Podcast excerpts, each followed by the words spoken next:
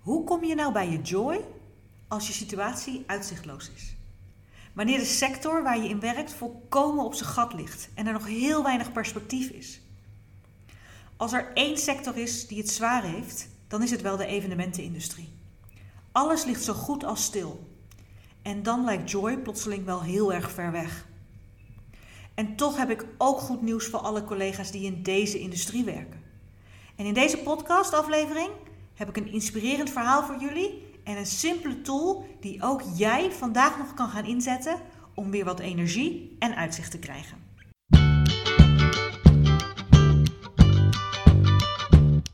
Welkom bij The Joy Effect, de podcast voor hoogvliegers die meer energie en sprankeling willen op het werk en thuis door simpelweg te zijn wie je echt bent en aandacht te geven aan wat jouw energie geeft. Ga rechtop zitten, want hier gaan we tegen de stroom in.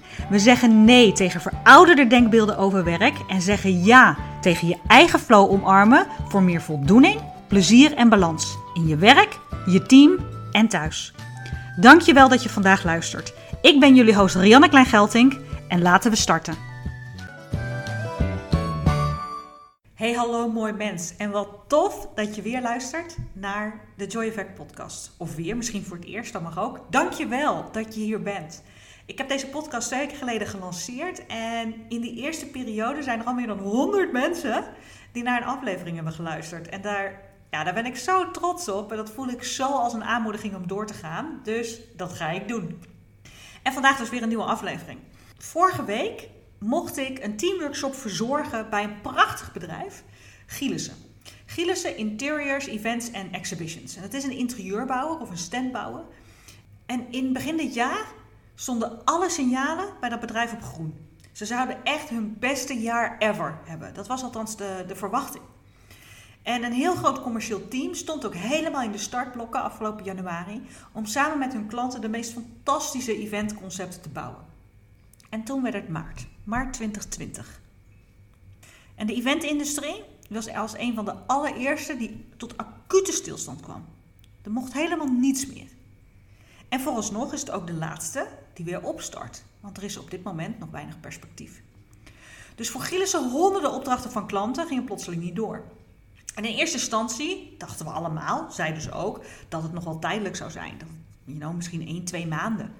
Maar goed, we zijn inmiddels ruim zes maanden verder. En door de overheid is er nog steeds weinig perspectief voor deze sector.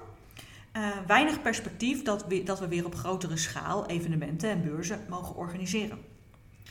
Dus ja, helaas ook bij, net zoals bij heel veel andere partijen in, uh, in de evenementenindustrie, moest ook bij Gielissen moest er afscheid genomen worden van een aantal mensen. Het, uh, om, de, om het bedrijf op de lange termijn gezond te houden, konden ze zich gewoon niet veroorloven iedereen aan boord te houden. En dat is natuurlijk echt een klote moment. Dus er werd afscheid genomen van talentvolle mensen.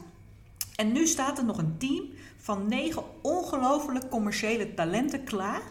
Dankbaar natuurlijk dat ze voor Gielissen mogen blijven werken. Eager om mooie projecten met klanten te mogen uitvoeren. Maar dat team zit natuurlijk ook nog wel vol zorgen. Want hoe en wat moet je nou verkopen als wat voorheen je verkocht er op dit moment gewoon even niet meer is? Hoe ga je daar nou mee om? En afgelopen week mocht ik met hun in gesprek hierover. Ik mocht bij hun een beetje joy aanbakkeren. Want een van de teamleden die verwoordde het vorige week echt heel erg goed. En die zei dat hij zich zorgen maken over dat er ogenschijnlijk gewoon nog geen licht aan het einde van de tunnel was. Hij zag het althans nog niet, omdat er nog geen enkel signaal werd afgegeven dat beurs en evenementen binnenkort meer mogen.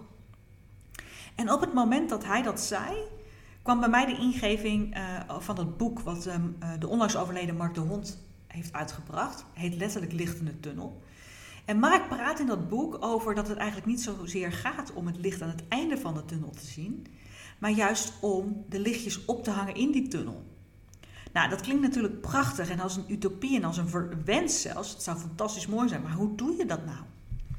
Hoe hang je nou lichtjes op in een tunnel als, als je de aandacht gewoon hebt over van joh, ik weet niet, ik heb geen perspectief. Nou, als mensen zijn wij biologisch zo gemaakt dat een belangrijk deel van ons brein altijd alert is op mogelijk gevaar.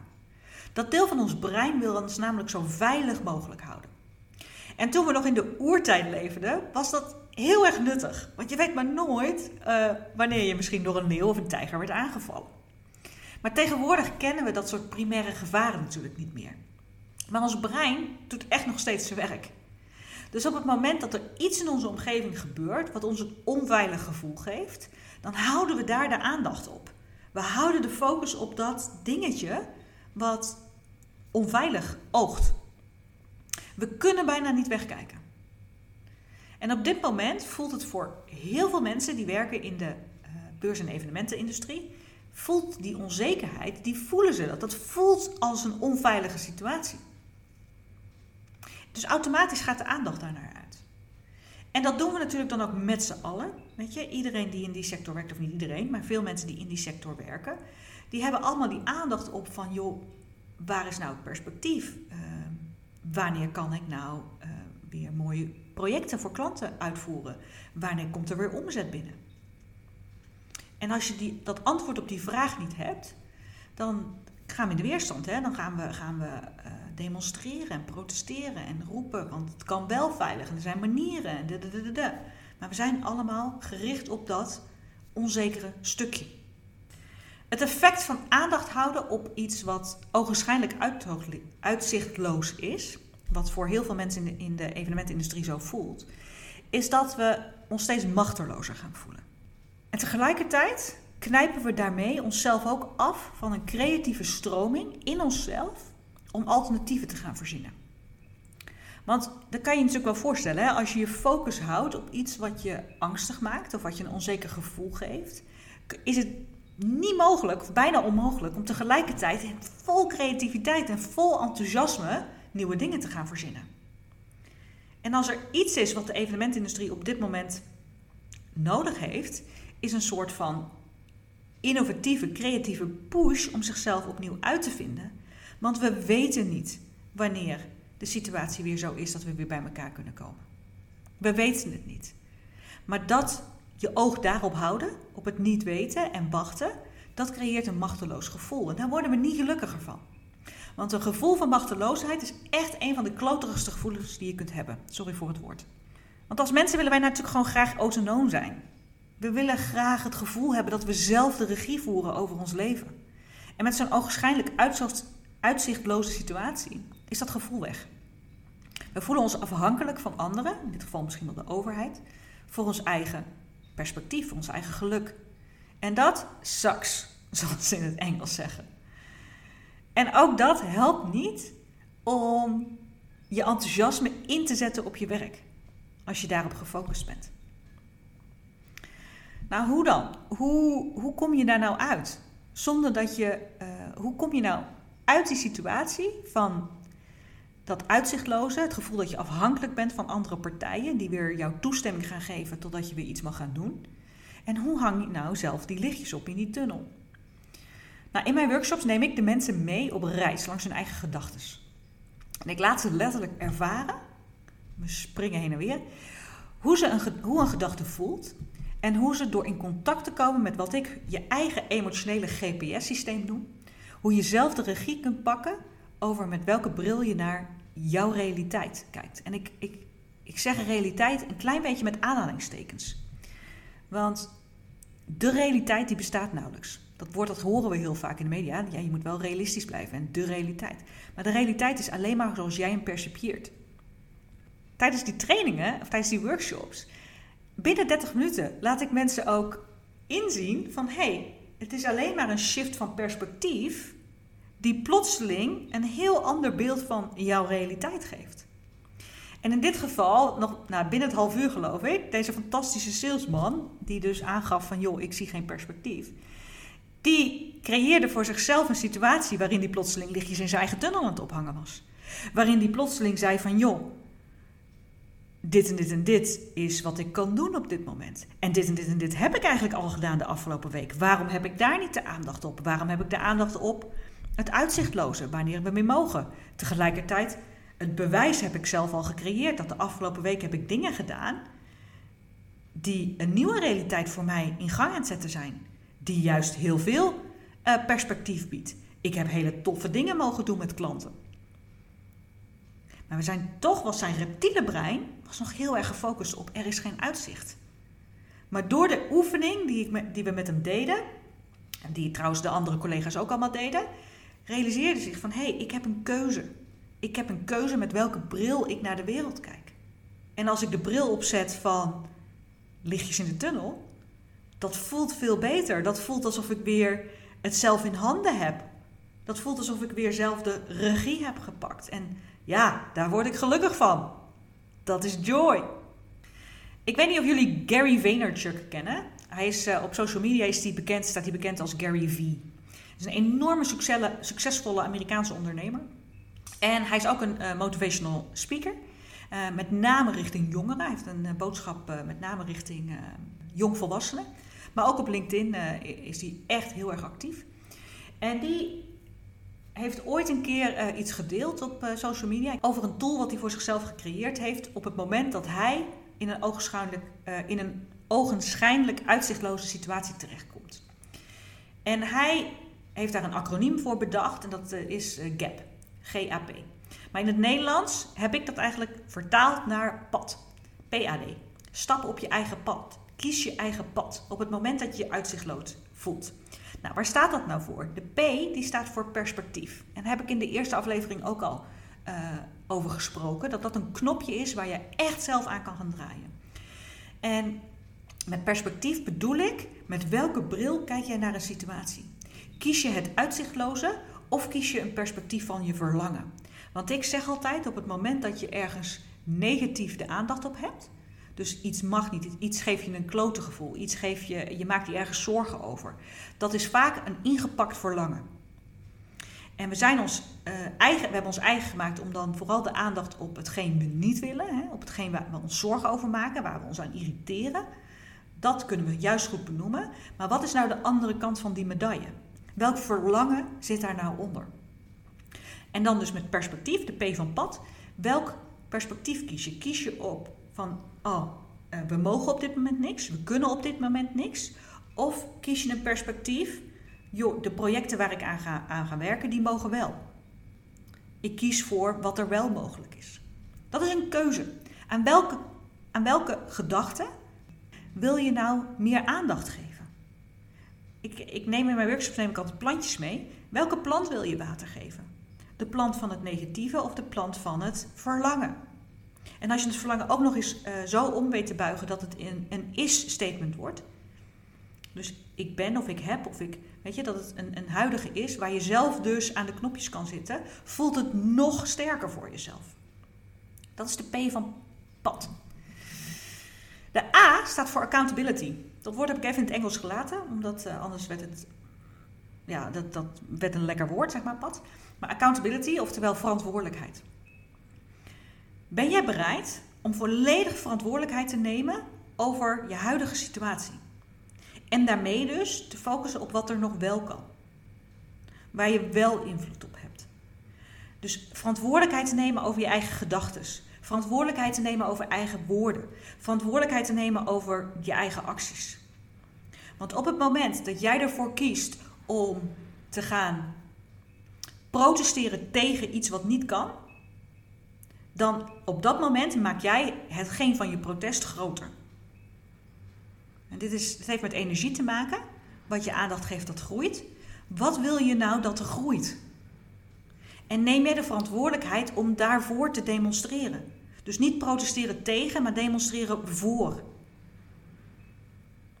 Neem je daar verantwoordelijkheid voor? Of ben je ook zelf continu nog aan het vechten? Vanuit vechten gaat vechten en lichtjes horen niet bij elkaar.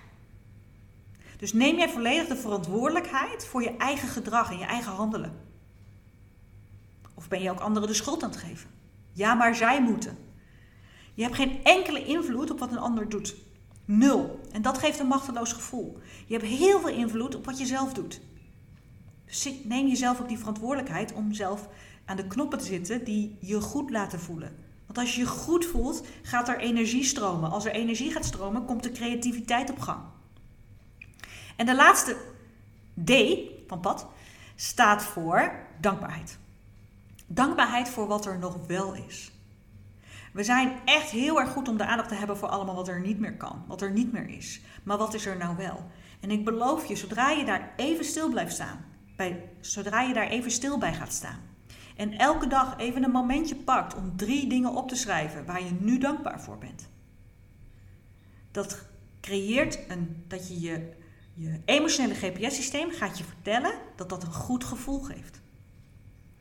En ik hoop zo dat je naar je emotionele GPS gaat luisteren. Want je goed voelen is randvoorwaarde voor creativiteit, voor innovativiteit, voor productiviteit. Op dit moment moeten heel veel branches moeten zichzelf opnieuw uitvinden. Hoe gaan we waarde nog leveren? De oude manier is dit moment misschien eventjes afgesloten. Voor hoe lang weten we niet. Hoe gaan we nu waarde leveren? Voor die vraag, daar hebben we creativiteit voor nodig. Daar hebben we een brede blik voor nodig. Dat lukt niet op het moment dat we in een perspectief blijven hangen van dit mag niet, dat mag niet, eh, negativiteit. Dus de D van dankbaarheid voor wat is er nog, gaat je daarbij helpen. Jouw pad bewandelen, jouw PAD bewandelen, creëert direct een beter gevoel. En dat kan je vandaag ook inzetten. Jij kan vandaag hiermee aan de slag. Want dat is je, dat, dat betere gevoel, op het moment dat je je daar bewust van wordt, dat is jouw emotionele GPS-systeem die je laat weten dat je op, die, op je juiste pad bent. Het pad met lichtjes, die ben je jezelf aan het ophangen. En dat is wat Mark de Hond ook bedoelde. Op het moment dat je daarmee aan de slag gaat, dat, zijn je eerst, dat is de eerste hele mooie stap op weg naar joy, naar jouw joy. Joy gaat niet alleen maar over fun. Joy gaat niet over een, een, een voetbaltafel in de kantine. Joy gaat over jouw innerlijke glimlach. Over een gevoel van blijdschap, tevredenheid. Vanuit die energie is het zoveel makkelijker om nieuwe kansen te zien. Creativiteit gaat stromen en je steekt elkaar ook aan. Dus investeren in je eigen joy is zo ongelooflijk belangrijk. Zo ongelooflijk belangrijk. Maar ik kan me voorstellen dat je dit nog best wel ingewikkeld vindt. Dat is het ook. Dit is een spier die je mag gaan trainen. En dat heeft tijd nodig. Je kon ook niet meteen de allereerste keer toen je opstond lopen. Dat zijn we vergeten. We zijn als volwassenen vaak zo ongeduldig. We willen het meteen kunnen. Gun jezelf nou die tijd om hiermee te spelen, om hiermee te oefenen. En hoe doe je dat nou? Door je bewust te worden van je gevoelens. Van hoe iets voelt. En op het moment dat jij je rot voelt, is dat vaak omdat je aan iets rottigs hebt gedacht. En laat dat dan een signaal zijn om te gaan kalibreren.